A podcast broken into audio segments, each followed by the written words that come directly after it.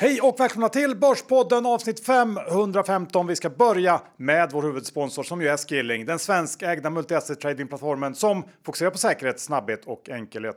Och John, nu i väntan på rapportperioden så får man ju hålla till godo med lite makrohändelser istället och nu i veckan så handlar det om US non-farm payrolls som eh, vi har på agendan. Ja, kommer på fredag den här siffran och det brukar vara stora rörelser på börsen för att eh, ja, det här ger ju centralbankerna lite guidance hur det går i ekonomin. Ja, och eh, jag är lite extra intresserad av vad som händer med USD med den amerikanska dollarn.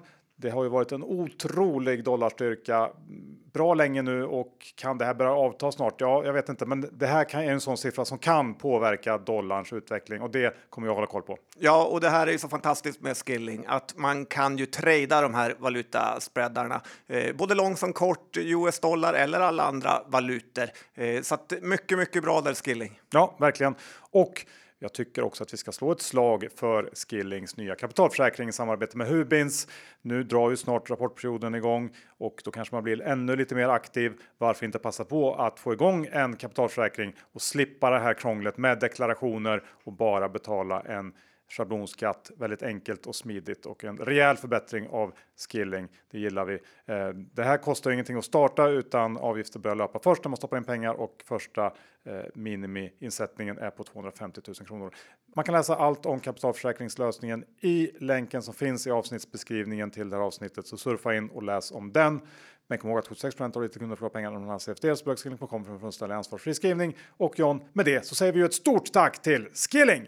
Och idag då John så drar äntligen Börspodden sommarpoddar-serie igång. Ja, som folk har väntat. Ja, eller har de det? Jag hoppas det. Både och. Eh, nej, men jag tror att man har väntat på det här. Det har ju varit en succé varje år och eh, i år så har vi ju grävt lite djupare, tänkt lite hårdare, inte varit så självklara som många andra är. Nej, exakt. Utan vi har tittat på lovande talanger och idag är ju snåljåpen först ut. Olle Kvarnström. Ja, ung och lovande temat. Och jag tycker faktiskt att Olle verkligen levererar. Det här är härlig hängmattelyssning. Ja, och eh, lärdomar med. Det här är en kille som eh, jag brukar säga att jag kom från ingenstans och tog mig ingenstans. Olle Kvarnström kom från ingenstans men har tagit sig Han kom ganska liksom långt. så- så strax utanför ingenstans ja, lite så var det faktiskt. och tog sig snabbt ännu längre än vad du gjorde. Ja, det gjorde han. Ja, men sån är han. Men jag är glad när det går bra för andra. Ja, det är jag med. Och sen ska vi också förtydliga att Olle är ju då gäst här som privatinvesterare och inte som representant för bolagen han pratar om i podden. Och Olle pratar här i intervjun om sina egna investeringsbeslut och tankar. Och för då officiell kommunikation så hänvisas alltid till respektive bolags IR. Bara så att vi har det klart för Ja, oss. det är viktigt att tänka på. Olle är här som privatperson. Ja, nu rullar vi. Årets eh, första sommarpoddare är Olle Kvarnström. Välkommen till podden. Tack så mycket. Som vi har jagat dig. Som ni har jagat mig. Tänkte säga, ni har kommit ganska långt ner på priolistan när, man, när jag dyker upp i telefonboken. Det har du gjort. Så är det. Men du vet ju också, har väl på i tio år så eh, får vi titta lite längre ner. Nej, men det är inte så. Eh, faktiskt är det så att vi har ett litet tema med det här. Det är att vi har försökt hitta unga talanger som vi tror om tio år kommer vara något eh, mycket, mycket stort inom eh, svenskt eh, näringsliv. Så att eh, du är på den shortlisten. Ja, men känner ingen press. Unga och lovande är ju årets sommarpoddare. Ja, i alla fall lovande tänkte jag säga. I alla fall ung, eller? Hur gammal är du? Eh, jag måste räkna efter, men jag blir ju, när det här släpps så kommer jag nog ha fyllt 33 tror jag.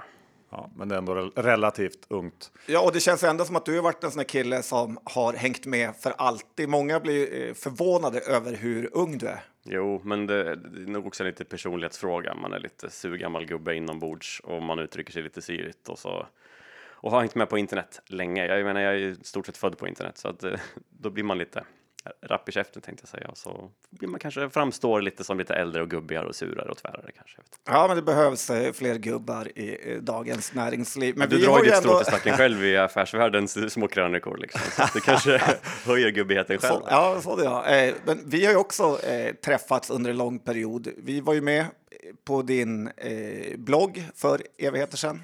Exakt. Alltså vet verkligen inte. evigheter Alltså sedan. det måste ju varit kanske 2011 eller något sånt där, någonstans där. Du hade just blivit Ja, myndig. tidigt. 12, 13, nej, Ja, 12, någonstans 12, där. 13, ja. Men vi kan, väl- vi kan väl bara ta en, få en snabb liksom, eh, bakgrundsberättelse eh, om snåljåpen. Vem är Olle Kvarnström? Born and raised Eskilstuna. Ja, exakt. Eller om man ska specificera ytterligare så är det ju Torshälla som är en liten förort till, till Eskilstuna. Det är ju väldigt... eh, Du har väldigt redan lyckats, om man kommer från en förort till Eskilstuna. Vad man än gör då så har lyckats. Ja, så kanske jag inte vill, vill uttrycka det, men, men absolut. Jag har, fly, jag har flyttat därifrån och jag trivs mycket bättre någon annanstans och besöker gärna hemorten på, och ser den på avstånd. Liksom. Det passar mig ganska, ganska Men det är lite gettovarning på Eskilstuna nu. va? Mycket negativa rapporter därifrån. Jo, men det har nästan alltid varit det, men i olika skeden, i oli, åt olika håll och sånt. Liksom. Men de sista åren har det väl kanske blivit lite, lite värre, men det var ju inte direkt någon städad stad när jag växte upp heller, även om det var helt annan typ av, av stök med det som kom från 90-talsproblemen som gick vidare sen. Liksom. Men nu har vi andra, andra orsaker, men det är fortfarande stökigt. Och eh, sen har du pluggat, eh, gissar jag. Eh, nej, Det är livets hårda. det är liv. Jag sa innan till Johan, jag tror verkligen Olle Kvarnström är en livets hårda skola-person. Absolut. Nej, men jag, eh, jag saknar till och med gymnasiebehör eller gymnasiebetyg, så jag kan inte läsa vidare om jag ens skulle vilja. Liksom. Så Du är jag, liksom en hopp, dropout. jag hoppade av gymnasiet i tvåan. Varför? Det här att jag- bygger ännu mer karriär. Var avhoppare från gymnasiet och framgångsrik. Nej, men jag tror att det mycket handlar om liksom personlighet och vad man, vilket sätt man kan ta till sig information och vilket sätt, man kan utvecklas på. Jag menar, det är väl inget, vi behöver inte prata extra om att jag är kon, liksom konträr när jag försöker gå min egen väg, det är ganska tydligt. Och där och då så var det väl typ att eh, saker som någon annan tvingar mig att ta in har jag otroligt svårt att ta in. Jag kan bara ta emot information som jag själv är intresserad av att skaffa mig och skolsystemet är inte riktigt byggt så. Framförallt inte på liksom, låg, mellan, hög och gymnasienivå. Där är det mer, det här ska du lära dig och det systemet passar inte mig mentalt alls. Jag har otroligt svårt att liksom att respektera det, det hade i alla fall under, under min uppväxt då, och ta till mig det som någon annan hade bestämt var viktigt för mig. Utan jag behövde själv eh, sätta mig in. Vad, vad är jag är intresserad av? Hur vill jag utvecklas? Och sen ta till mig informationen på det sättet. Så att jag menar, jag har ju, jag vill inte kalla mig för, för outbildad bara för att man inte har gått i skolan. Det är bara att mitt sätt att ta till sig information har kommit från, från intresse och liksom ny, nyfikenhet och inte från påtvingad eh, skolgång liksom. Vilket eh, år i gymnasiet hoppar av? I tvåan.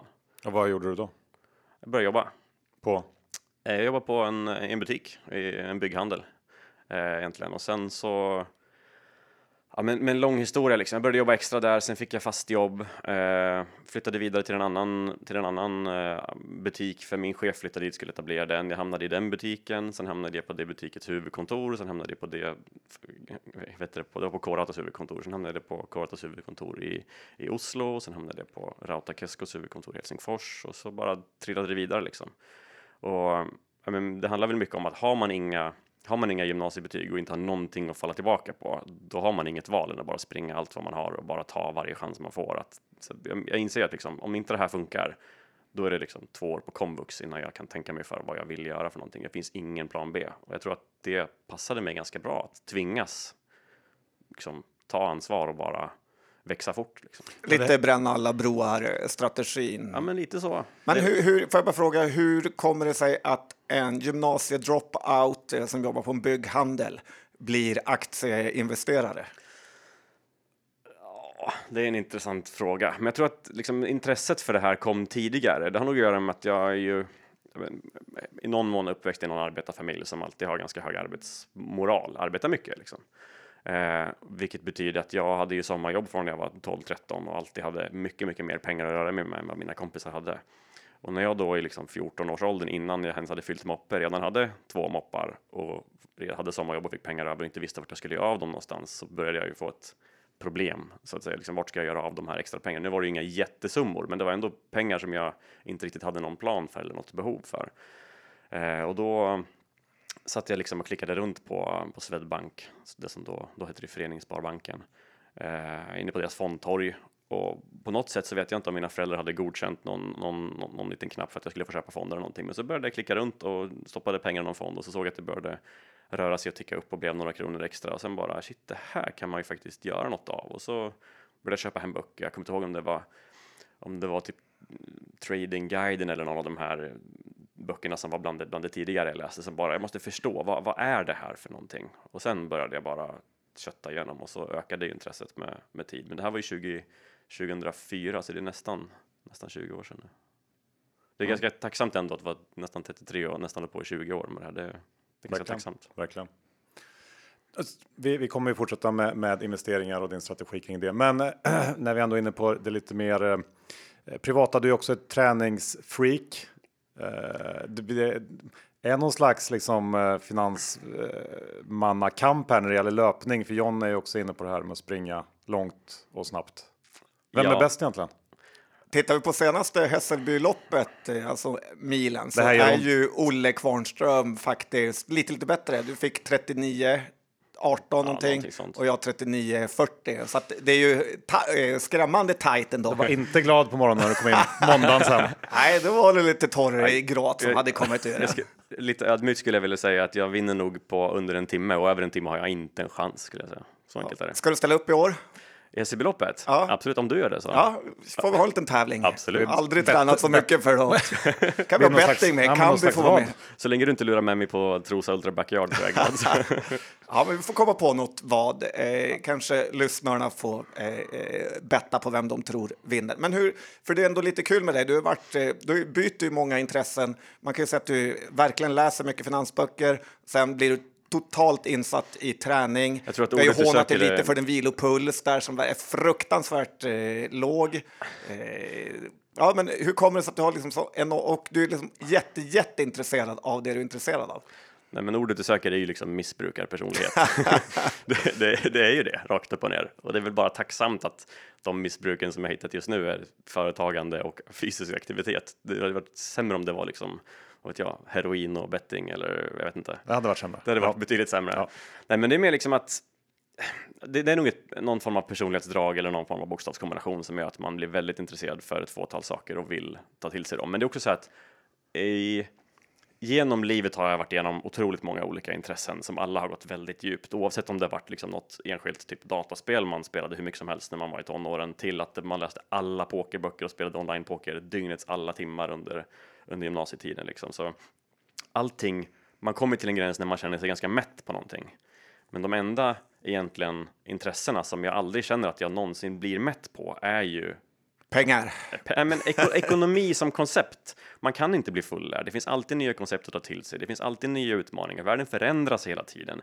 Tror du att du har fattat det så är nästa år helt upp och ner och funkar helt annorlunda. Det finns alltid nya saker att, att ta till sig. Och samma sak med träning. Du tycker att du kommer i bra form. Men så här, vad fan, skärp dig. Du kan alltid ta i lite hårdare.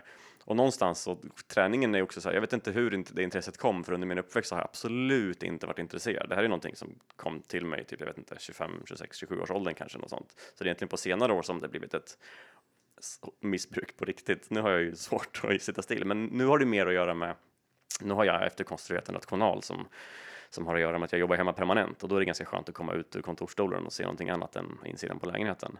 Eh, och det tror jag de allra flesta skulle må ganska bra i att, ja men jag säger att jag går och lämnar på, på förskolan, skolan, går hem, jobbar några timmar, går ut och tar en liten runda, lämna, eh, gå hämta på skolan, gå hem, käka lite mat, kanske gå ut och ta någon runda till på, på kvällen efter nattningen och sånt liksom. Att det, den, den rutinen är inte speciellt jobbig och den, jag behöver den för att hålla min liksom, mentala form i schack. Liksom. Det är inte bara en fysisk fråga, det är att man måste kunna koncentrera sig också. Och, Men det här med vilopulsen. John eh, gick ut och hävdade att du var en av Twitters största humble braggar va? Som la ut den här vilopulsen. Absolut. Var någon kommentar kring det? Stämde det? Pulsen eller Nej. humble. Ja, jo men det är nog lite sant. Det är ju... Det är bara att kolla historiken på Twitter. Absolut. Det är humble brag så att det heter duga. Nej, men eh, jag tävlar väl med Pontus eller? Dackmo. Ja, men du, om du och jag har en duell i, löptider så har väl jag och Pontus en duell i humble brags eller? Ja, lite så är det. Nej, men det är kul att du eh, ändå kul att följa. Nej, jag- ska, om du har något, eh, innan vi fastnar för länge i den här eh, eh, om Olle Kvarnström, så eh, kan du ge något träning till, träningstips till eh, någon som vill bli bra på att springa milen? Eh, 99,9 procent av alla som, som ska försöka springa bilen skulle ju tjäna på att springa mer. Bara mer. Ja, bra tips. Ja, men det, är- det är Lite Olle Johan Sten-tips där. Nej men, det är, Spring inte- mycket. nej men det är inte så, springer du mycket så blir du bättre liksom. Och det är så här, ja, man kan springa de avancerade intervallen och så vidare, men de allra flesta springer typ två mil i veckan, tre mil i veckan. Man kunde du gå till fyra mil i veckan så skulle du göra jätteskillnad.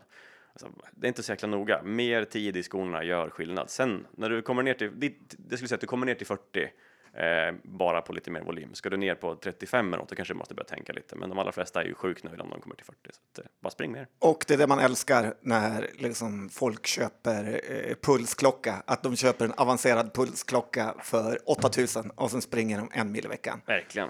Ja, men nu är det dags för tio snabba här, för att eh, nu har vi värmt upp dig lite grann. Jag känner att du är väldigt eh, eh, i bra form här. Så. Eh, jag går ut direkt här. Om du måste välja, vem vill du helst vara? John eller Johan? Ja, men eh, Johns eh, långdistanslöpform, eh, den, den lockar. Men eh, Johan har ju valt en trevligare bil faktiskt. Svårt helt enkelt. Säg sådär, ingen vill vara. Jag vill vara mig själv. Vilken är den bästa finansbok du någonsin har läst? Oh, jag vill ju ändå påstå eh, Fooled by Randomness. Eh, just för att det är inte, nödvändigtvis en finansbok, men den Taleb. Talebs Fooled by Randomness. Det, var ändå, det vände hela min värld upp och ner i sätt att tänka på sannolikheter. Och det var, jag var så mottaglig för det konceptet exakt där och då. Att det är den bästa boken vet jag inte, men för mig var det liksom en otrolig game changer. Lite svårt att gilla honom bara sådär generellt. Nej, men absolut. Jag har varit och lyssnat på honom live och sett massa diskussioner med honom. Bara för att man är en asshole betyder inte att man inte har bra insikter. Liksom. Det, man måste se igenom honom och de allra flesta har nog lite svårt för det. Men eh, Men den boken handlar typ om att det mesta är tur, eller? nej, men att det är, det, det är lätt att missta eh, liksom skicklighet eller tur för skicklighet. Då. Man, man tror att man har gjort någonting bra, men egentligen så var det bara olika eh, olika sannolika utfall. Då. Ja, men det är Ja, bra sagt. Det är tio snabba. Eh, du får bara ha kvar ett innehav. Vilket väljer du? Det vore ju konstigt att säga någonting annat än båda de bolagen som jag sitter i, i styrelsen för, de, de noterade, men det är ju LMK eh, som är det största innehavet och sen är det Invar Rodrik. Men jag måste väl säga LMK eftersom det är det största innehavet. Är inte det svenska medalj eh, onoterade du har? Eh, jo, Den dumpar du direkt. Nej. Du tänkte inte ens på den. Jag tänkte att den är inte till salu överhuvudtaget, liksom, att den inte är noterad. Så att det är inte... Nej, det blir svårt. Att, vi, vi, vi lämnar det vid noterade innehav. Ångrar du att du la ner din blogg under en period? Nej, absolut inte. Eh, det är väl en fråga om prioriteringar. Man måste göra vissa saker och vissa Släppet av den gjorde väl att jag hade tid till att göra andra saker som jag haft betydligt större hävstång på, på ett personligt plan. Men eh, det är kul att återbesöka ibland och skriva någonting för det är den där desperata berättarglädjen man har. Man måste få uttrycka sig ibland. Avanza eller Nordnet? Nordnet. Varför? Eh, ja, kundservice, eh, liksom, ja, service i största allmänhet skulle jag nog vilja, vilja påstå. Sen eh, driftstabiliteten är inte ett största problem för mig, men de gånger jag väl lyckas logga in på Avanza så Ja, det är många gånger man blir lite, lite sur när man väl ska gå in. Eh, men, eh, och sen är det, skulle jag säga att fokus på rätt, eh, rätt funktionalitet. Jag tycker Avanza har blivit lite för mycket lekstuga i, i liksom user interface och lite för, lite för eh, gamification och lekfullt och Nordnet är lite mer proffsbank då. Så att jag, Ja. Ärligt, om du måste vara ärlig då, Olle. Är du nöjd med dina played-saker? otroligt faktiskt, otroligt. Eh, men eh, jag har sett på Twitter och installerat det till höger och vänster. absolut, nej men jag är otroligt nöjd med dem. Eh, Äger du aktier? Ja, absolut, inte jättemycket, men det gör jag. Absolut. Eh, nej, men jag är super, Du supernöjd kan dimra överallt nu. Ja, men det, det handlar inte så mycket om det. Det handlar mer om sådana här små enklare saker, alltså att kunna styra allting i avancerade scenarion. Den funktionaliteten har jag ingenting av, men den här enkla funktionaliteten att när jag dubbelklickar på dörren på lysknappen i hallen så slocknar hela lägenheten och jag glömmer lämna saker på liksom. Annars när man går hem från morgonen så har barnen tänt i lekrummet, de har tänt i badrummet, det är tänt här och där. Bara dubbelklicka så släcks lägenheten och så här, visst, sparar jag in de pengarna på alla dimrar? Nej, det kanske jag inte gör, men det är en mental känsla av att det, det är ganska skönt. Vad är ditt en- endgame när det gäller pengar? Det finns nog inget. Alltså, More, som i ja, finansfilmen. nej, men jag tror det. Alltså, det nej, men, nej, men på riktigt, det är ju inte, alltså, marginalnyttan av mer pengar, den har vi passerat för länge sedan. Liksom. Den passerar ju de allra flesta ganska tidigt. Alltså, det är så här, visst, du kan åka på en lite dyrare semester, du kan köra en lite dyrare bil, du kan ha lite dyrare jeans eller whatever. Men så blir du gladare för det. Du vill ändå ha Johans bil, så. Mm, Jag skulle, nej. Nej, jag, ja, pass. Jag, jag, Men du vill ha mer? Ja, men, men jag, jag tror det. Men gre- grejen är att det är, inte, det är inte målet av att ha mer pengar som är intressant. Det är processen av att jaga efter det som är det som är stimulerande. Det är inte pengar i sig som är intressant, men man behöver utveckla sig själv om man ska försöka komma framåt och den processen är ju otroligt givande och tar den igenom massa utmaningar som är spännande. Men så svaret är ju more för att processen vill jag fortsätta med. Liksom. Ja, men det är det eh, rätta. Med framgång följer mer pengar automatiskt. Ofta. Sparar du till dina barn? Absolut. Säg inte till dem bara. Bra. Vad, Du- vad, får jag fråga, vad har du till dina barn? Är det aktier eller fonder? Eller? Lite både och, men eh, säg att det är 90% aktier kanske. Och betydligt tråkigare portfölj än vad jag själv har. Det är, jag- stoppar in lite pengar varje månad och varje månad så väljer jag en aktie. Som de, de Det är inte den här pappa Varant-portföljen. Inte riktigt. De har, de har betydligt lägre risk än vad jag har. Eh, och även om de Gristvättar. Hur mycket Det- gristvättar äger de? Det äger de faktiskt inte. Jag tror störst, största innehavet i deras eh, innehav är eh, Protector Försäkring. Liksom, så att det är ganska trist i jämförelse med vad annat jag petar. De gillar vi pratade om förra veckan. Vad blir det för motiv på din nästa tatuering? Är Då- du nöjd du- över de tatueringarna? Absolut. Nu har jag dock inte gjort någon sedan jag fyllde typ 19 kanske. Du är en av de mer tatuerade finansmännen där ute. Absolut. Och då har ni inte sett allt. Nej. Okej, men inget, inte någon så här LMK-sticker eller? Det vore ganska spännande faktiskt. Kanske beror på hur det går. Eh, jag vill inte lova någonting i etern. Så engångstatuering som går att ta bort. Nej, men eh, nej, det finns ingen plan just nu. Det, det finns alltid inspiration som flödar och sen kommer man fram till att fan, jag börjar bli gammal också. Så att. Då avslutar vi med en eh, mer riktig fråga här. Om du vet att hur jobbigt det var att driva Svenska Medalj så hade du inte köpt det, stämmer det? Fel. Jättefel.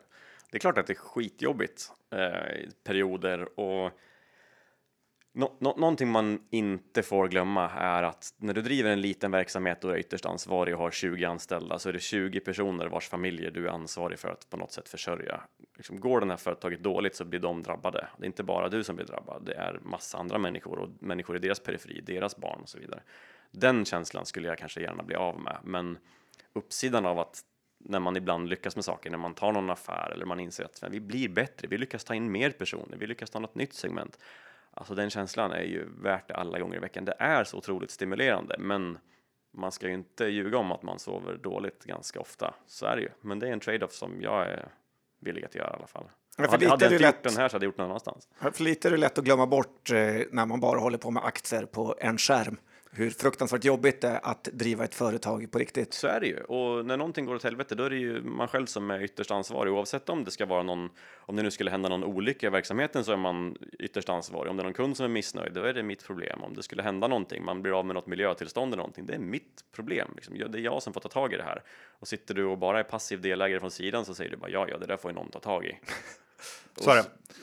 Men, men det här passar ju att vi, att vi liksom glider in lite grann mer på, ja, kanske inte innehaven än, men jag tänker vi börjar med din, ditt tänk kring investeringar, din investeringsstrategi helt enkelt. Hur ser den ut och hur kanske har, har den utvecklats liksom genom åren? Absolut. Eh, jag, jag, i, i, I det allra största så vill jag säga att jag är superanhängare av det som, eh, men det som Pontus Dackmo försöker formulera med sitt Protean Funds.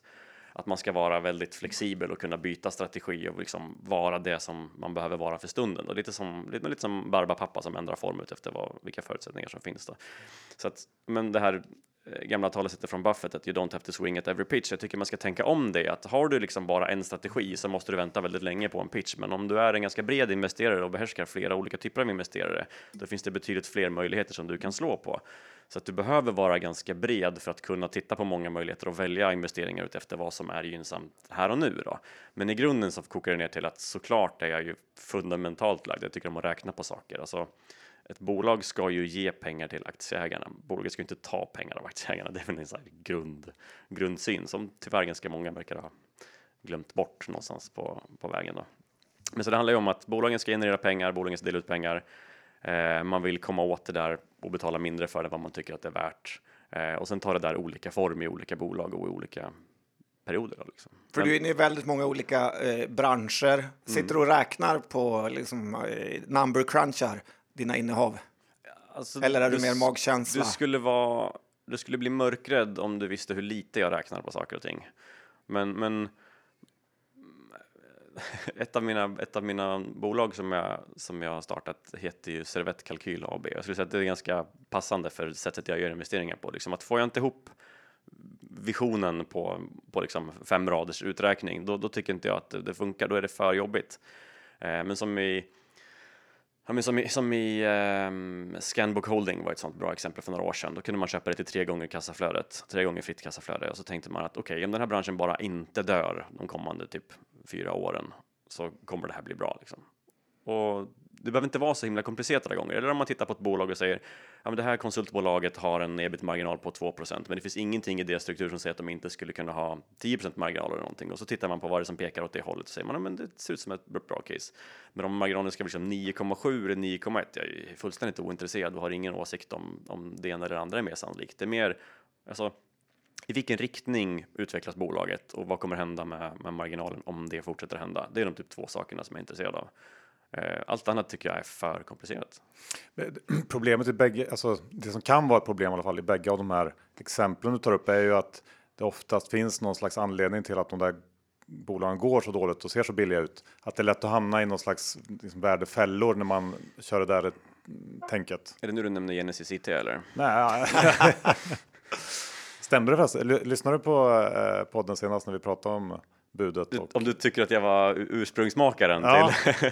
Nej, men det vet jag inte om jag var, men däremot var jag otroligt medskyldig och borde definitivt... Men du var där uppe? Absolut, absolut. Jag, var, jag flög upp till Luleå ja. och besökte dem eh, och det Eh, skulle jag säga var bland det viktigaste jag gjorde i den, den processen. Liksom. Men, men, men, men tillbaka till det men du... för att? Nej, men jag, jag, kan komma, jag kan komma till Genesis också, men, men tillbaka till det du sa om att det, det är ofta värdefällor. Absolut, det finns två sätt att se på det där. Det ena är att bolag kan vara billiga för att de är värdefällor och ska vara värdefällor. Och det andra är ju att det ser ut att kanske vara värdefällor, men det handlar bara om att hitta liksom rätt parameter att fokusera på och se om det är det eller inte. Och det är ju sjukt lätt att hamna på fel sida där, som jag gjorde tycker jag i Genesis. Då. Men eh, problemet som jag ser det och såg det när jag lämnade Genesis var ju att det fanns en brist på intresse från bolagets största ägare att leverera aktieägarvärde till hela aktieägarkollektivet. Då. Eh, och den, den missen kommer jag nog förhoppningsvis inte göra igen, för den har jag sett på väldigt annorlunda. Alltså när jag besökte dem, dem uppe i Luleå så fick jag ju känslan från, från Tommy där som var vd att eh, ja, men, grundade bolaget på 90-talet någon gång, noterade det, eh, i, under IT.com-eran ungefär och sen eh, gick det väldigt dåligt så han var väldigt, väldigt färgad av det där och ville ta ner all risk så otroligt mycket. Han, jag vill aldrig någonsin att det här bolaget hamnar i risken att gå under någonsin. Det var en grundsyn, vilket ledde då till att väldigt många beslut blev otroligt, otroligt defensiva och inte direkt framåtlutande och liksom aktieägarvänliga. Plus att eh, när jag var där uppe så fick jag också en känsla, han, det han sa själv var ju att han vill ju skapa världens bästa bolag där alla vill jobba och där, där folk vill stanna.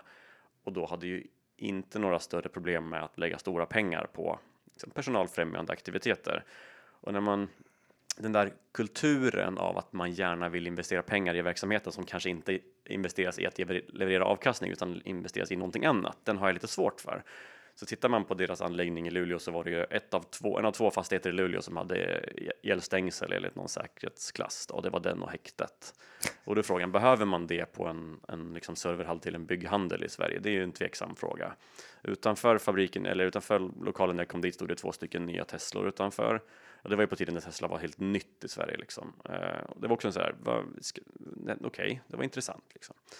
Och så går man in i lokalen och så ser man liksom att de har investerat i så här digital frostat glas som man kan trycka på en knapp för att ta bort frost på och för att kunna se igenom. Och varför då? Nej, men det var lite coolt. Det var lite häftigt.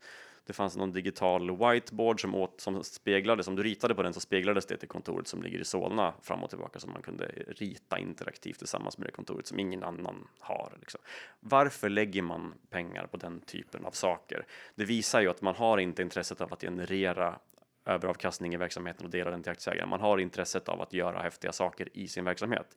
För mig är det ett, den typen av bolag ska inte vara noterat och ha externa ägare. Det ska vara ett onoterat bolag. Som man, man, så det får man göra om det är ens eget bolag. Det får man göra vad man vill med sina pengar. Men man kan inte göra så när man har externa aktieägare vars pengar man tar ansvar för. Det funkar inte.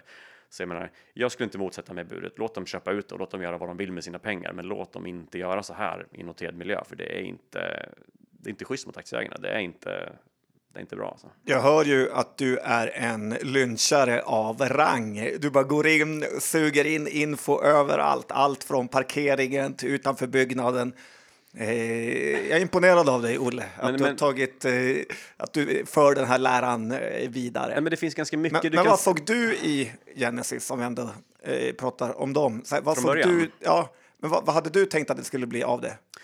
Att de Nej. skulle ta alla andra bygghandlar eftersom du core-outa eh, kunskaper. Men lite, lite av problemet var väl kanske det att bolaget var ju generellt billigt. Absolut. Och jag kom ju själv från IT inom bygghandel och hade jobbat med affärssystem inom bygghandel ett par år. Och var ju på deras Solna-kontor. Jag fick liksom demo av deras system. Jag satt och bollade med några av deras utvecklare och fick se liksom, okej, hur har ni tänkt kring de här delarna? Hur beräknar ni de här inköpsvolymerna, de här ordrarna? Hur räknar ni minimum order quantity och hur räknar ni säkerhetslager? Hur tänker ni kring fraktkostnader? Försökte gå igenom hur de har tänkt i de har byggt systemet och jag var sjukt imponerad. Det var så här, shit, ni, ni kan det här. Det här borde fler dra nytta av. Och sen glömde jag bort att tänka att oj då, kommer aktieägarna dra nytta av det? Så att jag blev nog lite förtrollad av att produkten var bra och glömde att det var inte det det handlade om. Men kul att gå igenom eh, det caset. Jag har dock för mig att när du kom hem från den här Luleåresan så träffade vi dig och då sa du att du var väldigt bekväm i det här caset. Det är mycket Att du möjligt. liksom känns, har du efterhandskonstruerat att du synar ner dem eller var det eh, var det för då fick man känslan att resan hade liksom gjort dig mer positiv. För när, när sålde du ut aktierna här? Det vet, jag vet inte. Alltså, det, det, det är mycket möjligt att det stämmer som du säger, att jag var jättepositiv efteråt. Så det tar ju lite tid att marinera den här typen av insikter och komma fram till dem. Det är klart att det mycket möjligt kan vara en efterkonstruktion. Det, men så här, det är min åsikt nu och när jag ser tillbaka på det så var det det jag gjorde fel. När någonstans den här insikten in, infann sig, det, det minns jag inte. Liksom. Men absolut, jag blev ju, jag ska inte säga lurad av ledningen, jag lurade ju bara mig själv. Det var ju bara det som hände. Men nu i efterhand har jag förstått att det var precis de här faktorerna som var jag Vad, säger du då liksom. generellt om att träffa bolagsledningar? Är det inte väldigt lätt att man blir lite hänförd av dem och går på eh, just deras bild? Att det nästan ibland är bättre att bara titta på siffrorna än att eh, träffa ledningen. Och hur ser du på bolagsbesök? Jo, men jag är positiv till bolagsbesök, men man får tänka det som att jag är positiv till det som en, en, en, eh, ett negativt filter. ja, men, missförstå mig rätt, alltså, du kan besöka ett bolag och på fem minuter inse att det här ska jag aldrig investera i. Men du ska aldrig åka till ett bolag och tänka det här var, blev jag överraskad positivt. Här, du, du, får inte, du får inte riskera att bli positivt tilltalad av ett besök, men du kan definitivt använda det för att avfärda någonting. Det har jag, jag har gjort ofta.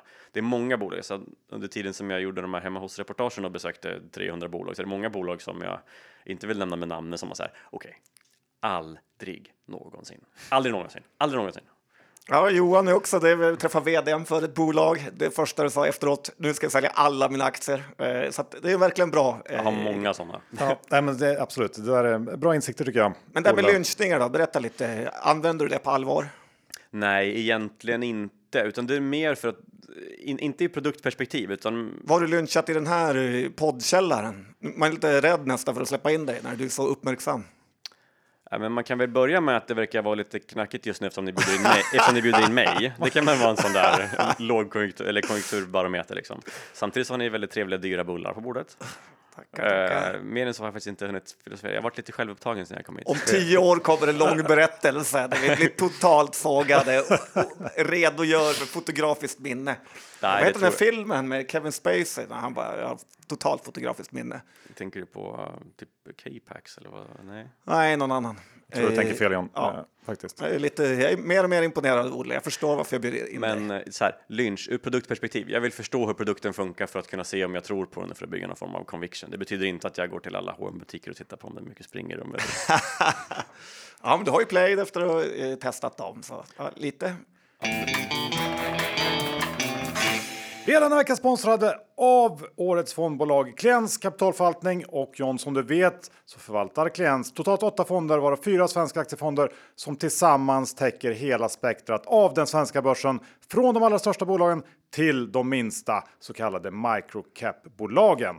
Ja, jag tänker att idag ska vi snacka lite Roger Hedberg, Johan. För han har stått eh, lite i skymundan mot Carl Sundblad eh, som eh, har ju varit en gigant genom åren. Men nu har ju även Roger Hedberg börjat sticka upp. Ja, jag såg att han var ute och snackade i Dagens Industri i en stor intervju. Ja, det var ingen dålig rubrik han fick. Han har slagit index varje år sedan han tog över eh, Sverigefonden. Ja, det är ju fantastiskt bra jobbat och det var också en väldigt intressant intervju med Roger. Ja, det var det. Och han har ju gedigen erfarenhet. Han har varit mäklarchef på både Carnegie och eh, ABG. Så att, eh, han har ju kunskapen kan man ju lugnt säga. Han vet vad han gör så att säga. Det gör han. Ja, och om man då är intresserad av att köpa någon av klients fonder, hur gör man då? Ja, enklast är det ju via nätbanker som Avanza eller Nordnet.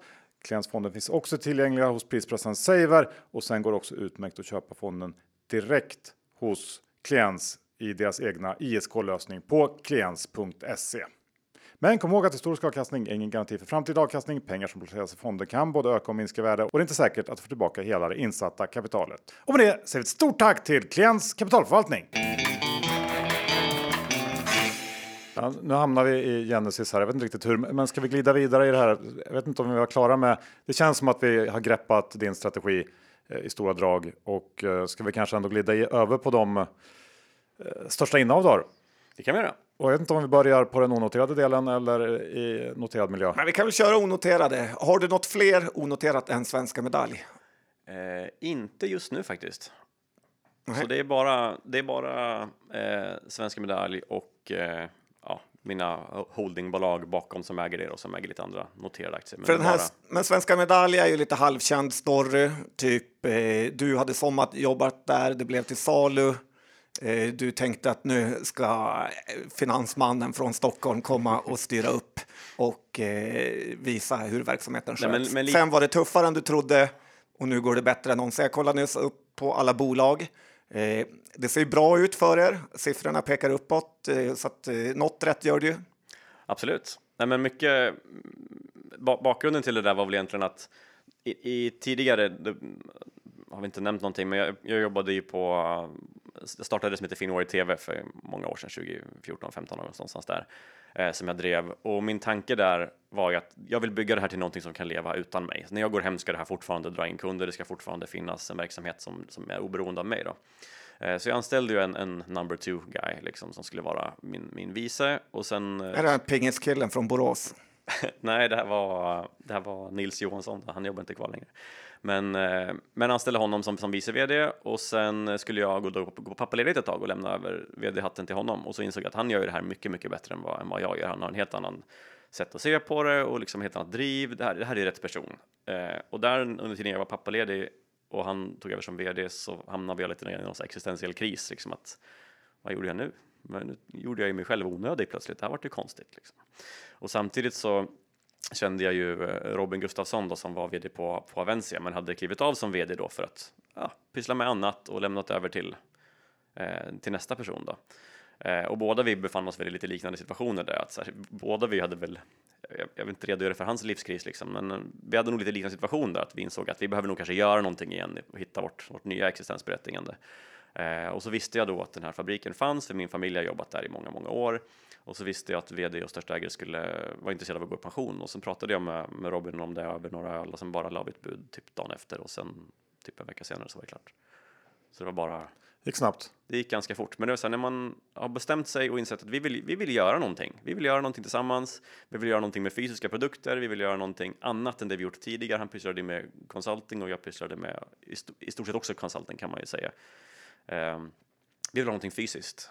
Och då var det så här, här har vi en verksamhet som jag känner till redan och kan och någorlunda förstår i alla fall. Då, Då vad var dragningskraften i det fysiska? Jag menar, det, det, de flesta som startar någonting tänker väl kanske tvärtom att man blir någonting digitalt med höga marginaler och så vidare. Och så men varför då? För att tjäna mer pengar antar jag. Ja, men det är ju mycket svårare också. Alltså, och det, här, det, det tycker jag är en sån super, superviktig lärdom för många aspiring uh, entrepreneurs. Liksom. Alltså, men måste du starta något? Vad är, det, vad är det magiska att starta något? Det finns massa saker som finns och som ingen tar, tar väl hand om som du skulle kunna göra någonting av. Liksom. Man måste inte uppfinna någonting själv. Liksom, att ta hand om någonting som någon annan har marknadstestat redan kan ju vara minst lika fulfilling.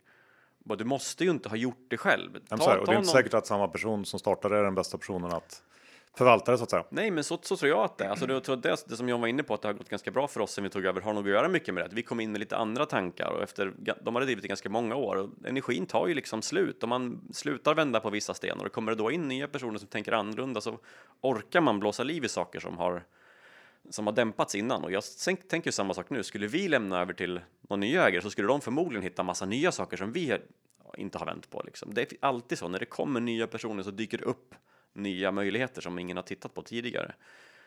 Um, men det handlar, tillbaka till huvudfrågan, det handlar nog mer om att jag behövde nog ett, ett nytt kall, ett nytt existensberättigande för att göra någonting och det här var otroligt stimulerande och fanns liksom inom en armlängds avstånd och då var det bara, det var bara hugga liksom.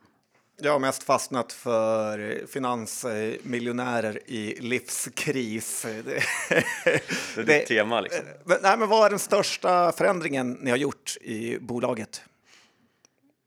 Som du verkligen kan peka på, det här har jag eh, förbättrat. Mm. Kanske snarare många små. Det är väldigt, jag skulle säga att i huvudsaken är det många små, men det är nog alltid, det, det, det största är lite fluffigt, men det är liksom hur man kanske kategoriserar kunder och hur man ser på olika kunder. Liksom, vissa kunder har man som handlar av en av gammal hävd och vissa kunder har man som handlar av en för att de ska handla av just dig för att det ska vara gjort i din fabrik, av din arbetare och de är villiga att handla av just dig. Liksom och förstå vilka kunder är ute efter vilka faktorer och se då den här kunden som handlar av oss men inte vet att det är gjort av oss. Ska de ha saker som är gjorda av oss eller ska det vara en produkt som de egentligen kan tänka sig att köpa som är producerad i Asien till ett annat pris, till en annan marginal som de är nöjdare med?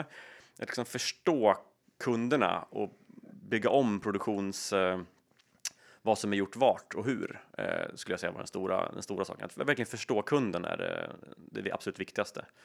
Jag ser dig lite som Olle the Knife, en cost cutter. Eh, har du varit det?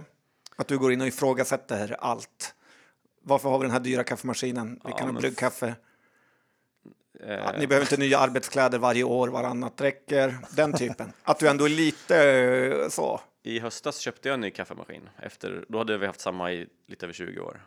Då var det dags. Var du hjälte då? Då var jag hjälte. Man vet att du bar in den. Det här Elon Musk eh, gick in på Twitterkontoret. Lite så. Man fick en liten applåd i kafferummet. så var det lite så. Är det nej, ampuller eller är det typ? Det här, det här skulle vi kunna prata ganska länge om, men har man, har man en industri och ett gäng anställda och korta kafferaster där alla ses samtidigt så är hastigheten på kaffeproduktionen det absolut viktigaste. Så då funkar bara olika varianter av snabbkaffe liksom, eller, eller bryggkaffe eh, maskiner som liksom mal bönorna. Det är här, innan den femte personen har fått sin kopp så är kafferasten slut. Det funkar inte. Liksom, Känns inte heller som att en svenska medaljarbetare i Eskilstuna vill ha en cortado eller något. Nej, Utan det är liksom jätte, jättestarkt svart kaffe. Typ, typ så. Men, men eh, tillbaka till, till, till, frågan, The Knife. Första året var det definitivt så. Då vill man ju vända på alla kostnader och skära så mycket kostnader som möjligt, sådana onödiga det som ligger under övriga externa kostnader för att se vad, vad av det här kan vi klara oss utan. Eh, allt ifrån att se över vilka leverantörer man använder till vilka volymer man köper saker och ting, alltså allt sånt. Och nu har det väl landat på en nivå där det, där det funkar ganska bra. Så nu är jag definitivt inte den längre. Jag menar, vi är ju fler personer nu än vad vi var då och har betydligt högre kostnader nu än vad vi hade då. Men vi har också ett helt annat sätt. Och... Jag har också för mig att jag läste på Twitter att du skrev att eh, man inte ska vara så rädd och våga höja priserna. Eh, att du vågat eh, ja, men, lyfta prisnivån och på så sätt också öka intjäningen. Ja, men det handlar inte bara om intjäning. Det handlar ju om att vi måste förstå värdet av våran produkt för kunden vi har.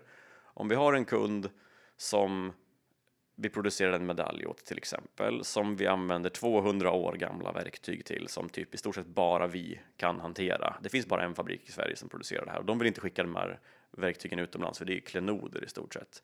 Den know-howen vi har jobbat upp i 50 år måste ju vi kunna ta betalt för. Det, är, det inte, handlar inte om någon form av liksom, överavkastning, så det handlar om att vi måste ha rätt betalt för den, det vi har, för att vi måste själva utbilda vår nästa generation. För du kan inte gå till stan och säga att ja, men vart är yrkesutbildningslinjen för medaljmakare?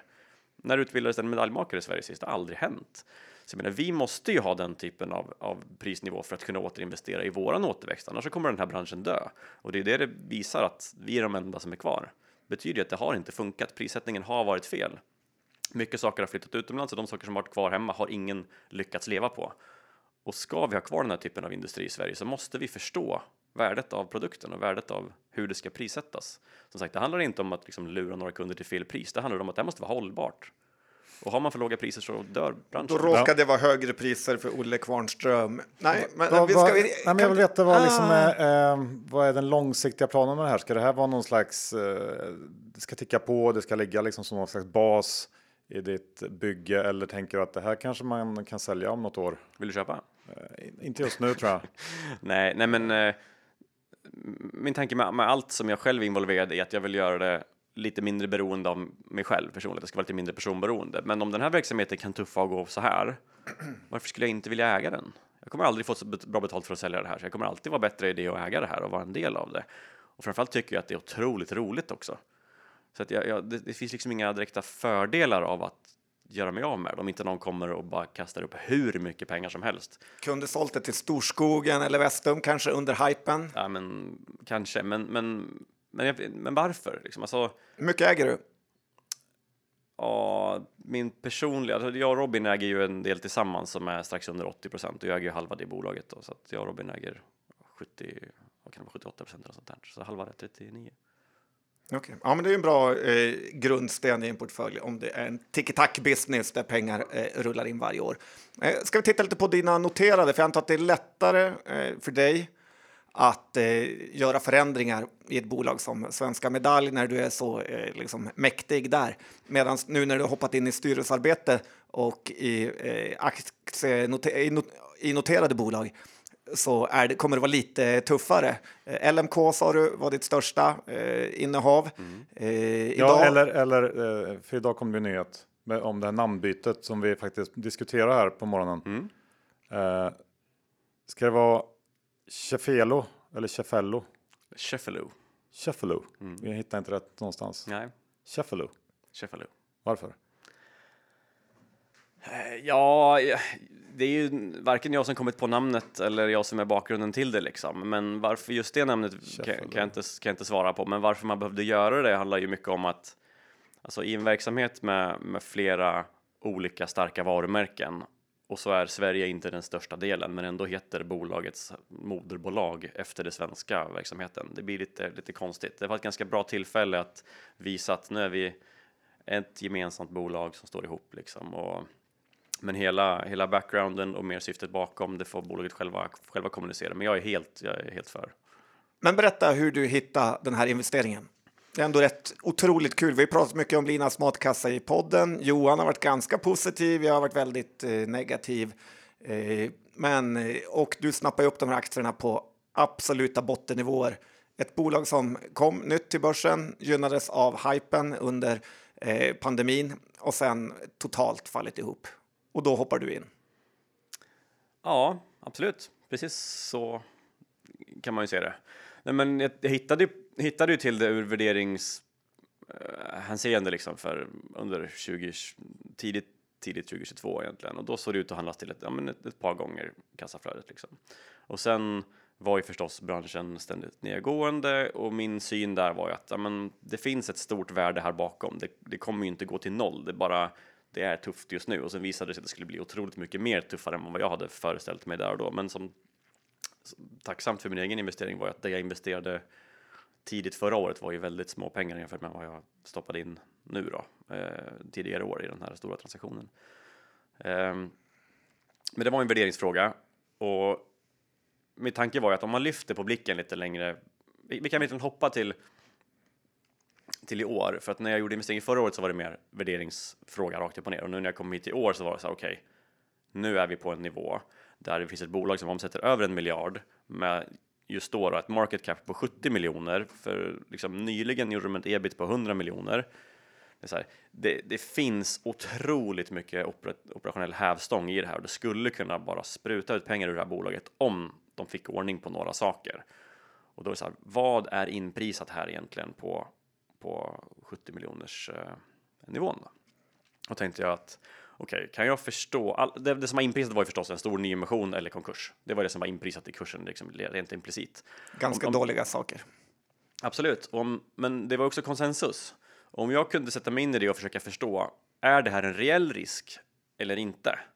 Eh, är det här liksom Kommer det komma en nyemission? Kommer det gå i konkurs? Det är svårt. Det, jag kan inte veta om det kommer en nyemission. Det är liksom, om bolaget skulle förbereda det så skulle jag inte få veta det. Liksom. Men det är mer, är, hur bedömer jag den sannolikheten? Då måste man titta lite mer på kassaflödet. Man måste förstå hur det funkar. Man måste förstå personerna bakom, hur de resonerar kring saker och ting. Eh, se på ägarnas olika intressen och, och ehm, sen kommer ju det där det var intressant, för mig var det en intressant punkt när utdelningsförslaget kom eh, i år. Eh, för det som hände då var ju att styrelsen presenterade ett förslag på en, en liten utdelning och alla som man pratade med på stan sa liksom att är de helt dumma i huvudet? De kommer ju gå i konkurs. De, det är ju en nyemission om typ tre månader.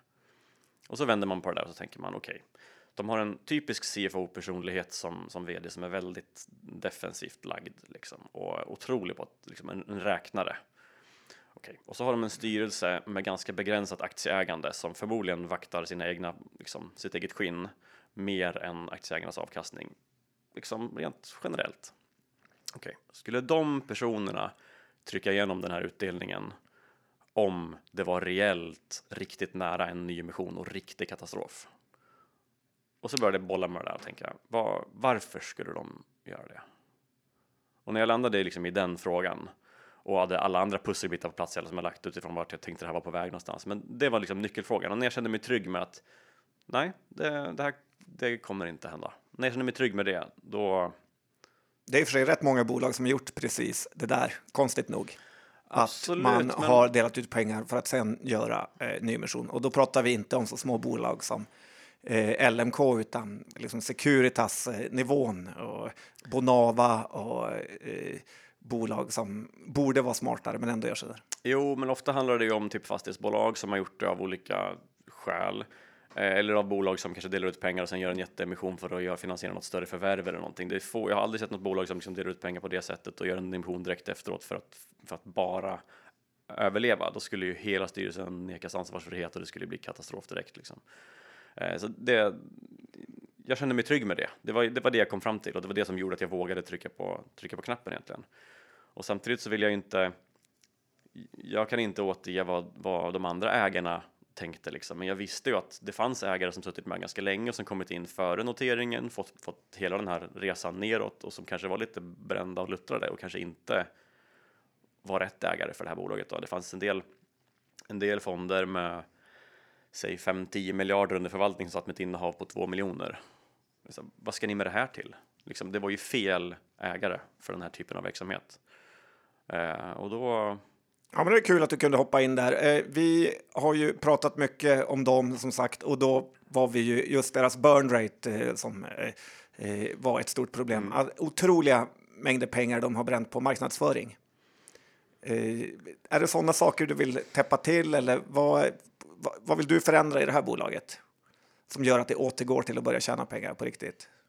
Ja, det, det, finns flera saker i det där som är intressant. Den första är ju den här, vad är det som gör att du är säker på att de inte har tjänat pengar? Eller hur, hur tänker du kring det? Liksom? Att vad, är, vad är det som händer här bakom egentligen? Och vad är orsakerna till att, det har, att siffrorna har sett ut som de gjort sista tiden? Jag menar, de har tappat så mycket omsättning och samtidigt gjort sig av med så mycket personal. De har gjort en otrolig omställning i bolaget de har gått från fasta, fasta meal kits, alltså där du har egentligen, du kanske du köper en mat, matkasse, får inte bestämma någonting själv och får den utskickad till att du nu får välja mellan 80, 80 olika recept varje, varje vecka och klicka, välja ihop din kasse helt själv och sen kommer allting färdigt till dig. Liksom. De har ju ställt om affärsmodellen i grunden helt och när under tiden de har gjort det på alla de här fyra varumärkena så har man ju tappat otroligt mycket effektivitet i hur fort man packar saker och ting, hur organisationen ser ut. Man har tappat otroligt mycket samtidigt då som man fick de här postpandemieffekterna rakt i ansiktet. Så jag menar, det de har ställt om verksamheten, slagit ihop de olika fyra varumärkena under en och samma plattform. Eh, de har haft inflationen i ansiktet. De har haft eh, prisuppgångarna på matvaror. De har haft alla de här sakerna samtidigt.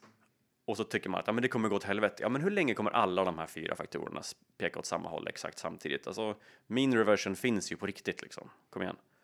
Det räcker ju med någonting så otroligt lite för att det ska, för att det ska bli bättre då. Eh, och då tänkte jag, man kan ju inte, man kan inte dra ut den här liksom, linjen ännu mer ner i avgrunden. Det, det kan inte fortsätta i all evighet. Och då så vilka faktorer känner jag mig trygg med?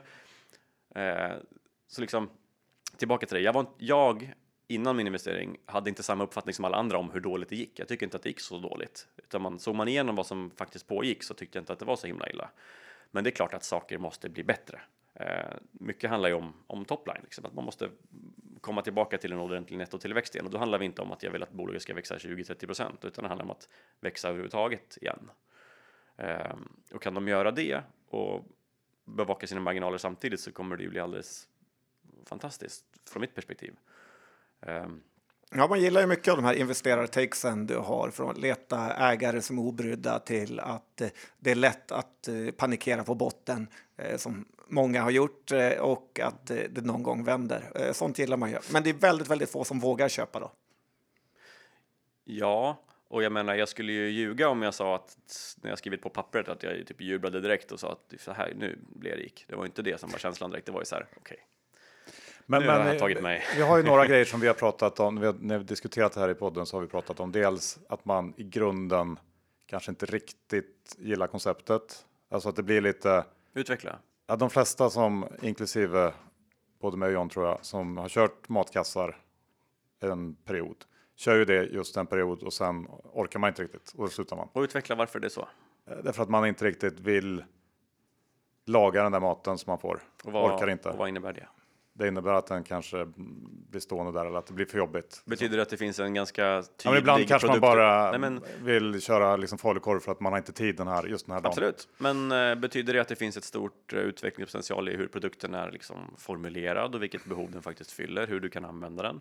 En, en sak som jag pratar ganska mycket om är att hela den här branschen har ju fokuserat mycket på på convenience ur perspektivet av att kunden ska skaffa matkassen. Att det ska vara lätt för dig att välja mat, det ska vara lätt för dig att få hem maten och sen blir det ganska jobbigt att laga maten när man väl får den. Liksom. Eh, jag tänker att man måste tänka mycket kring fullständig produktupplevelse. Alltså produkt, all kontakt du har med produkten är ju viktig. Och om vi skulle kunna minska din tillagningstid till exempel, alltså att du lägger mindre tid i köket och sparar tiden där, men fortfarande får ganska bra mat, att du fortfarande får näringsberäknade saker med schyssta råvaror som du och din familj äter, då tror jag att vi har skapat ett jättemervärde. Jag tror att man, hela branschen har fokuserat lite för mycket på ena änden av produktupplevelsen och glömt att det är ett långt flöde med massa interaktioner man har med den här produkten. Så det finns jättemycket man kan utveckla för att få produkten mer relevant. För många kunder använder så som du säger, de, de använder det som inspiration och de hoppar på en kasse, tar några rabatter Eh, hoppar av, hoppar på nästa varumärke, tar några rabatter, hoppar av på nästa varumärke. Men det går kanske tre månader däremellan. Så kommer du tillbaka till samma kund som du började på ett år senare och testar igen. Jag är lite ny positiv till matkassar efter jag var på eh, middag här i helgen och Brommamammorna var helt lyriska över Hello Fresh eh, matkasse just för att där fick du precis allt du behövde till måltiden. Det var ingenting du behövde eh, liksom ha hemma utan du fick typ ja, men så här, tre gram salt i princip. Eh, eh, alltså att jag tror ändå att det kan eh, att det, men lite som du säger, att det varit lite för negativt. Det kanske kan börja vända upp igen. Men du har ju såklart en poäng där att, att det här är ju ändå ett relativt nytt koncept på något sätt i det stora hela och att det finns saker att utveckla. Ja, men och, och mycket skulle jag vilja säga att även om branschen har funnits i, Linas är väl 16 år gammalt nu, även om branschen funnits ganska länge så har inte produkten riktigt utvecklats på det sättet som jag tänkte mig att den skulle göra, utan man har, man har, det har blivit ganska homogent, att det finns flera leverantörer av, av matkassar som levererar ett ganska liknande koncept och följer varandra ganska mycket. Men tittar man liksom på på de olika koncepten. Jag vill inte liksom prata specifikt om de olika varumärkena egentligen, men, men, men HelloFresh satsar ju stenhårt på det där med lägre priser, allting styckpackat. De vill ha maten i varje, varje recept ska vara i, tillsammans i en påse där allting finns i den påsen. Och sen har man å andra änden har man kunder som, som är mer intresserade av matlagning. Får de mat levererat till sig styckförpackat i papperspåsar blir de skitförbannade för så vill inte jag ha i min kyl. Min kyl ska liksom upplevas som inspirerande. När jag öppnar den så vill jag ju se maten som jag har där inne. Så det handlar ju helt utifrån vilka kunder man har och vad de har för intressen. Det är samma som det här med styckförpackat, 3 gram salt i en papperspåse. Hade man gått till många av Linas kunder och, och skickat det så hade de blivit skitförbannade och det var det som hände förut. Kunderna ville verkligen inte ha det för de tänkte att det här har jag redan hemma. Det här vill inte jag att ni skickar till mig. Jag vill att ni skickar mig recepten och proteinet och grönsakerna och det här, men kryddor, det har jag. Jag är en, jag är en normal människa. Jag har ett kryddskåp. Liksom. Nej, men vissa människor behandlar sitt kök så och andra men människor vill ha ett inspirerande kylskåp så de kanske inte var normala. Nej, men alltså, det beror ju helt, det beror helt på vad man har för intresse och hur man vill använda produkten. Och jag tror att det många har tänkt fel i fallet matkassebranschen och framförallt kring Linas är att det är en, en winner takes all. För en stor aktör kommer inte kunna tillgodose alla nischer på marknaden. Det kommer alltid finnas plats att välja spår där det finns inriktningar. Liksom. Det är som att med vår medaljfabrik, vi är inte störst. Nej, men vi har den nischen som vi har valt att vara bäst på. Det finns massa andra. Ja, om man tittar på er hemsida jag var inne idag, eh, ni har ju eh, eh, lite olika samarbeten. Det är Johan Jureskog, hamburgare, och sen är det också Viktväktarna ni har en. Det spreadar isär en del. Nej, men det, det, det är därför att bolaget kommunicera själva liksom. Men det är ju det är en viktig del att liksom vara relevanta med olika, med olika typer av samarbeten. Eh, exakt just, just liksom djureskog och Viktväktarna, jag kan inte, det, det, är inte min, det är inte min avdelning alls, men om man, om man tittar på, på Viktväktarna som koncept då, så är det ju ett, ett superbra eh, samarbete som, som, som koncept, liksom, för att de är intresserade, deras kunder är ju intresserade av hälsosam mat och att underlätta i sin vardag, att göra det lättare för dem att äta mer hälsosamt. Och Mealkits som koncept passar ju perfekt in i det de behöver för att uppnå sina mål. Så som ett partnerskap är det ju klockrent. Kan vi hitta fler sådana partnerskap där vi ger värde till varandra på ett bra sätt så tror jag vi kan ha mycket liksom, hävstång av det. Kan ju kanske ha Johns matkasse, eh, olika former på falukorv, eh, falukorv tikka masala. till, eh. till målgruppen borgmästarvillor i Bromma. ja, det hade varit något. Ja, nej, men det är kul att höra Jag det här. bara också ta en liten snabbis kring det här med marknadsföringen. Vi- Det har vi också, eh, för det, för det är så, nu senaste rapporten som ju var eh, stark, får man säga. Börsen skicka upp aktien helt på den. Men, men då såg man ju att marknadsföringskostnaderna är ner rejält. Eh, och då funderar man ju liksom på hur hållbart det där är. Eh, att hålla dem på en, en betydligt lägre nivå. För då kommer man tillbaka till det här att folk ändå, man kör ett tag och så kanske man slutar. Och så. Det är ju inte som en ICA-butik där man, eh, ja, man åker förbi och man, de behöver inte göra den typen av reklam riktigt. Alltså jag, jag, jag vill inte liksom uttala mig för bolagets form specifikt, det får, det får vd och, och er göra. Liksom. Men rent generellt så skulle jag väl vilja säga att dels så har det ju hänt ganska mycket på marknaden inom marknadsföring sista åren. Jag menar under pandemin så eldade folk marknadsföringspengar. Vi såg ju bolag som hade över 20% av sin omsättning som de återinvesterade i marknadsföring. Men det är sinnessjuka siffror. Där borde vi kanske inte vara. Eh, och nu har ju det gått ner ganska mycket samtidigt som att eh, vissa andra aktörer som bråkar efter samma, samma ögon kanske också minskar sin marknadsföring. Det betyder kanske att priser går ner till exempel.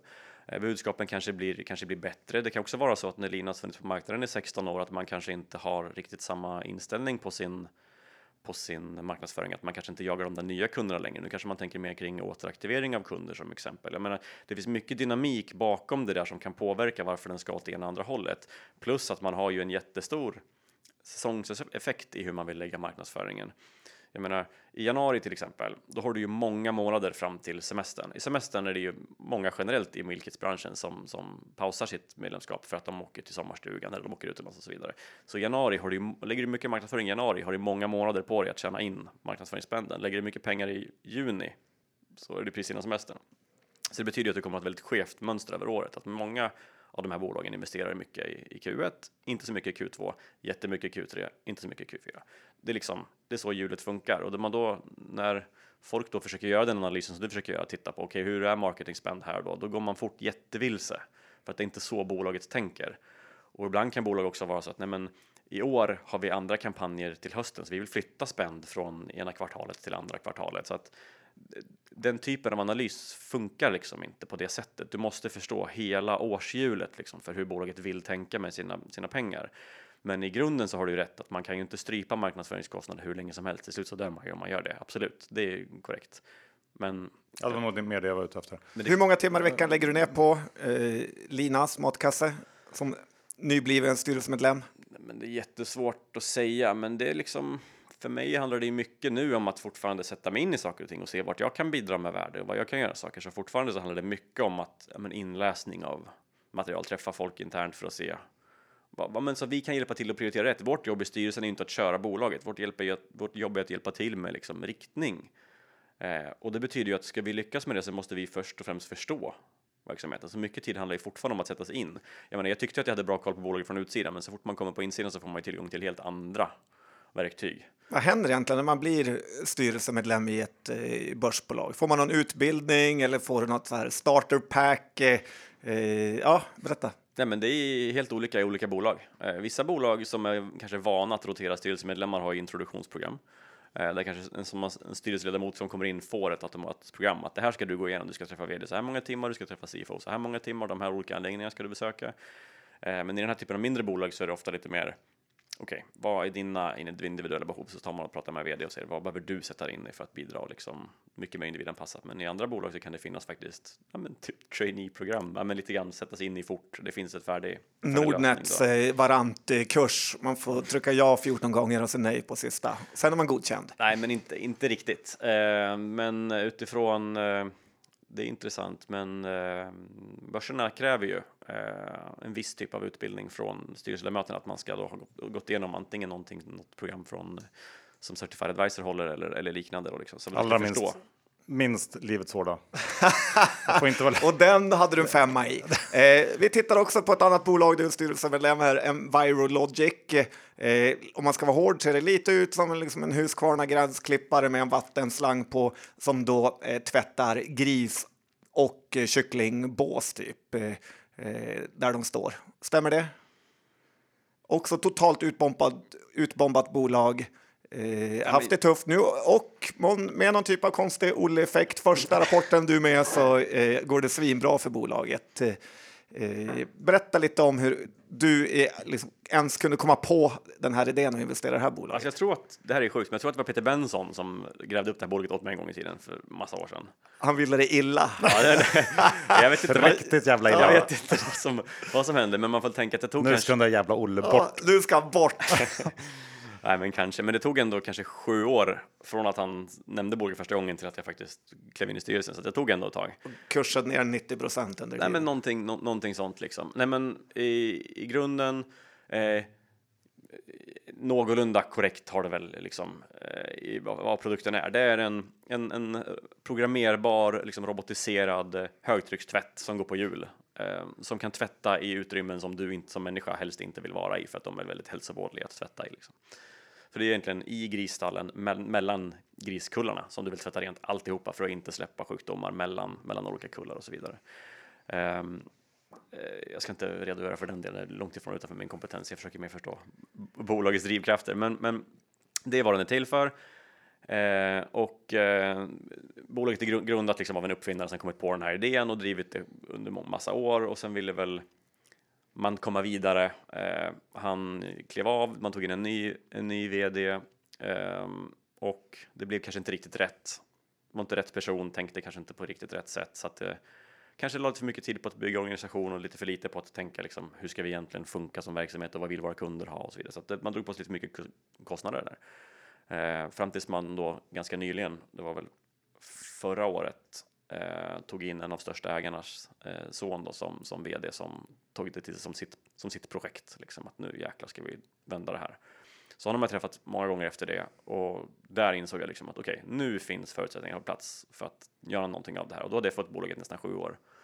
Men nu finns pusselbitarna. Jag har alltid velat ta tag i det här bolaget och göra någonting med det här, hjälpa till och göra det finns så mycket potential för den här produkten och den är bra. Det finns en marknad. Ingen bryr sig om det här. Tillkommer inte så mycket ny konkurrens för det är en väldigt bortglömd och konstig marknad som ingen är intresserad av. Det är inga millennials som Nej. kommer uppfinna sådana liksom, här grejer. Men det finns liksom ingen anledning till att ett sådant här bolag inte ska kunna växa liksom höga tvåsiffriga tal egentligen. Alltså så här, de är jättesmå och marknaden är jättestor och man ska, man ska kunna växa vad vet jag, 10, 20, 30, 40 procent utan problem och ha ebit-marginal på vet jag, 10, 15, 20 procent. Det ska gå i den här typen av affärsmodell. Vad kostar den här gristvätt? Ja, men det, Maskin? Det, det, är olika på, på, på Vilken modell? På olika, ja, men det är olika på olika marknader också, liksom, beroende på vad, vad betalningsviljan är i de olika delarna. Ja, mellan tummen och pek? Ja, men säg 350-400 000 kanske, jag vet inte, något sånt. Okay. Rätt dyrt. Det är ja, väldigt dyrt. Absolut. Absolut. Det är en liksom, premiumprodukt, men den ersätter ju också en, en arbetare, den ersätter ju en människa, eller kanske till och med ett gäng människor. Den kan gå när du inte är där. Liksom den, den... Har du sett den live? Absolut. Du tycker att den funkar? Absolut. Absolut. Den funkar bra. Jag menar, har man, har man också då sålt över tusen robotar och har jag menar, Sverige är en mindre marknad. Alltså, jag vet inte vad, vad de officiella siff, sista siffrorna är, liksom, men största delen är utanför Sverige. Så det, ja, det finns enorma grisbolag i USA, har jag sett, absolut. på börsen. Och jag tror jag ska passa mig för vad jag säger, för bolaget har ingen tydlig redovisning för exakt vilka länder som står för hur mycket. Liksom. Men, men det, det, är ju ett liksom, truly internationellt bolag som har återförsäljare runt om i hela världen och säljer på otroligt många marknader. Och när du då har, har du då en, en produkt med hög teknikhöjd eh, som har funnits länge på marknaden, servar en tydlig nisch, säljer via partnerdistribution och har, äger all IP, know-how och produktion. Det är en ganska bra och attraktiv position att ha. Sen är det bara att ingen har brytt sig om det här bolaget ur investeringsperspektiv. Då. Så mitt, ja men nu när jag klev in i styrelsen någonstans så var väl market cap liksom, jag vet jag, 25 miljoner. Jag menar, vi, det är inte jättesummor vi pratar om. Hur många procent äger du i det här bolaget? Ja men typ 2 procent. Mm. Det har inte gått att köpa fler. Och du, hur hamnade du i styrelsen? Du ringde upp och erbjöd dig dina tjänster. Ja, i stort sett. Så jag har följt bolaget i ganska många år träffat de, de här tre vdarna som jag har varit igenom då. och nu med den senaste vdn så sa jag liksom, nej men nu, nu tycker jag att ni gör saker rätt. Nu finns det förutsättningar på plats. Jag skulle gärna engagera mig i det här bolaget liksom och då visste jag att han representerade ju största ägaren som hans familj då. Då sa jag, men om ni, om ni ser ett, ett, eh, en relevans för att jag ska komma in och bidra så är jag intresserad liksom och sen så. Hur mycket pengar får du för att sitta i de här styrelserna? I eh, Marlogic så är det väl ett basbelopp om året. Jag vet inte vad det är, 45 000 kanske något sånt för ett år alltså. Inget man blir rik på. Inte direkt. Jag Nej. menar, bensinpengarna till Uppsala är ju typ samma. Nej, men det är inte direkt. Det är inte direkt därför man gör det. I, i LMK är det högre, då är det 200 000 för ett år då, men då är det också en helt annan typ av tid det, det kräver. Ja, ja, men det är bra att addera lite direktavkastning till din eh, portfölj. Ja, men kan du inte berätta något mer om din övriga portfölj? För du har ju inte bara de här aktierna. Nej, men så är det. Det är klart att jag har fler, fler, eh, fler aktier, även om det är väldigt lite rotation i den, i den delen. Liksom. Det, det största innehavet eh, utanför de här är ju, eh, är ju Avencia, men det har ju också att göra med att jag driver bolag med Avencias vd tillsammans. Du får det, inte sälja? Nej, men, ja, jo, men då måste han insynsrapportera, för det sitter i vårt gemensamma bolag, de, de aktierna. Då. Eh, men annars är det Protector Försäkring som jag har lite aktier i. Och... Ja, de har vi pratat om, gillar mm. vi också. Vad ser du där? Nej men eh, om man, alla kan ju Buffetts ett sätt liksom och tänka på saker med, med float liksom. Och tittar man på försäkringsbransch i Norden generellt är superintressant. Tittar man på försäkringsbolag utomlands så kanske de kan ha en olönsam försäkringsmodell och så har de floaten att investera så kan de ändå generera avkastning för att de är så duktiga på att förvalta pengarna. Då. Och i nordiska försäkringsbolag kan man tjäna pengar, pengar både på försäkringsverksamheten och på floaten så att försäkring generellt i Norden är superattraktivt.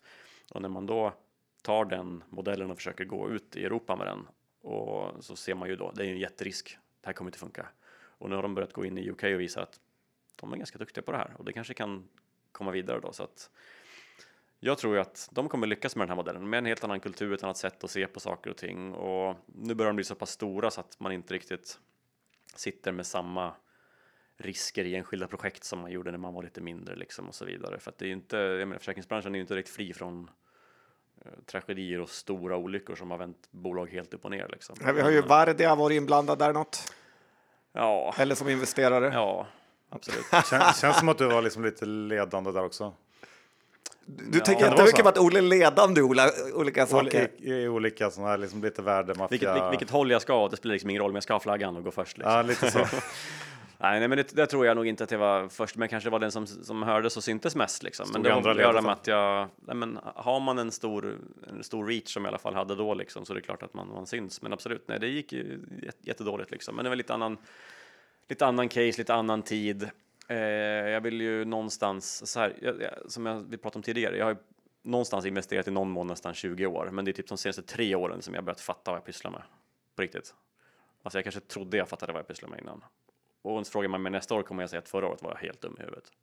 Men utvecklingskurvan ser ju ut så för alla människor inom alla Men blir man saker. bättre egentligen? Ibland undrar man nästan blir sämre. Det är som fotbollsspelarna är bäst när de är 27 och är man kanske det man blir fegare och fegare, blir man inte det? Jag vet inte, jag, jag pikar väl nu när jag är liksom trigger happy men ändå har lite insikt. och liksom. är med i Börspodden. Ja, men, ja, exakt. Det Late bara, bloomer. Men det är som de här första sidorna i Time eller vad det är, liksom, att efter det här, efter Börspodden kan det bara gå neråt. Då har man Får hoppas att det inte är så. Ja, men då fick vi en liten genomgång.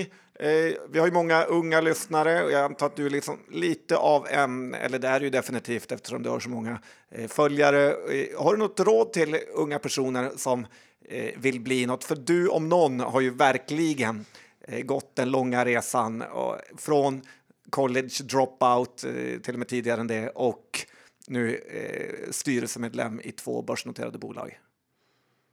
Berätta, vad ska man göra?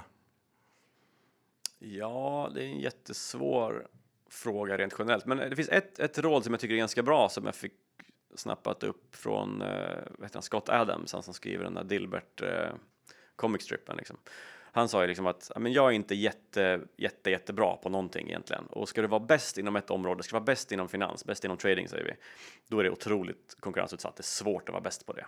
Och han, för han var det samma som han var, jag, jag är inte bäst på, på ekonomi till exempel. Han var jag är inte bäst på att rita, men jag är ganska mycket bättre än snittet på ekonomi och ganska mycket bättre än snittet på att rita. Och kombinerar man de två så får man någonting som är sjukt unikt och som ingen kan kon konkurrera med. Så det handlar väl om att titta liksom, vilka två eller tre faktorer har du där du kan vara över snittet och kombinera dem till någonting som faktiskt har ett, en plats på marknaden. Slå ihop dem till någonting som finns och finns ett behov för. Där kan du sticka ut. Men liksom, välj inte ett spår och nischa in dig på det, för du kommer ha tuff konkurrens. Det är bättre att vara grym på två saker än att vara bäst på en sak. Liksom. Ja, det är ett fantastiskt ett, eh, råd. Bra råd. Ja, och jag tycker liksom kombinationen av medaljer, matkassar och gristvättar och låg vilopuls, den är ju svårslagen. Ja, om du har något misstag då du skulle vilja avråda de unga från att inte göra så att man lite lessons learned, ta inte efter. Har du något eh, och eh, dela med dig av det också? Känns ändå som du har gjort några härver det är klart jag har liksom och även om jag har gjort massa härvor så hade jag ju läst otroligt mycket innan om att inte gå in i härvor och gå i massa, massa problem liksom. Men någonstans så handlar livet om att man måste göra sina egna misstag och man kan inte lära sig av, av andras. Uh, så någonstans är det att börja, börja med liksom sparande, investering, allting tidigt och försök att göra misstagen så tidigt som möjligt. För ju senare du gör dem, desto dyrare blir det. Liksom köp värdiga och torska massa pengar när du är fattig, för sen blir det dyrt på riktigt. Så att liksom våga starta. Och ju tidigare du startar desto bättre. Det, det bästa tillfället att börja var ju igår och det näst bästa är ju idag liksom. Så att det är bara kör. Så är det Olle. Stort tack för att du kom till Börspodden Källaren. Tusen tack. Tack Olle. Där var det slut på årets första sommarpoddarpodd. Ja, tack för det snåljoppen. Herregud vad du levererade. Du var ju krispigare än man kunde tro, visst var han? Ja, men faktiskt. Man var lite så här orolig. Skulle han vara lika kaxig som han kan vara på nätet? Men han var en trevlig kille och hade väldigt många bra insikter tycker jag. Ja, men jag håller med faktiskt. Sen ska man komma ihåg att det är lättare att överraska positivt när man har låga förväntningar på sig. Så är det. Så, är det Johan. Och det är där, en sån Munger-grej. Ja, och där låg han ju väldigt bra till. Det gjorde han. Men tack för det. Olle och vi ska också tacka vår huvudsponsor som är Skilling, den svenskägda multi-asset trading-plattformen som fokuserar på säkerhet, snabbhet och enkelhet. Se nu till att ha ett konto redo här i sommaren, för det händer massa grejer. Det kommer vara en extremt spännande rapportperiod och man vill kunna agera snabbt och när som helst på dygnet i princip. Ja, du vill kunna dunka på om det kommer dåliga nyheter eller eh, köpa in om det kommer bra. Så är det, men kom ihåg att 76 av retailkunder förlorar pengarna om man har CFD så Blackskilling.com för fullständig ansvarsfri skrivning. Och John, med det så säger vi bara tack för oss. Tack för att ni lyssnade. Vi hörs om en vecka igen. Ha en bra sommar. Hej då!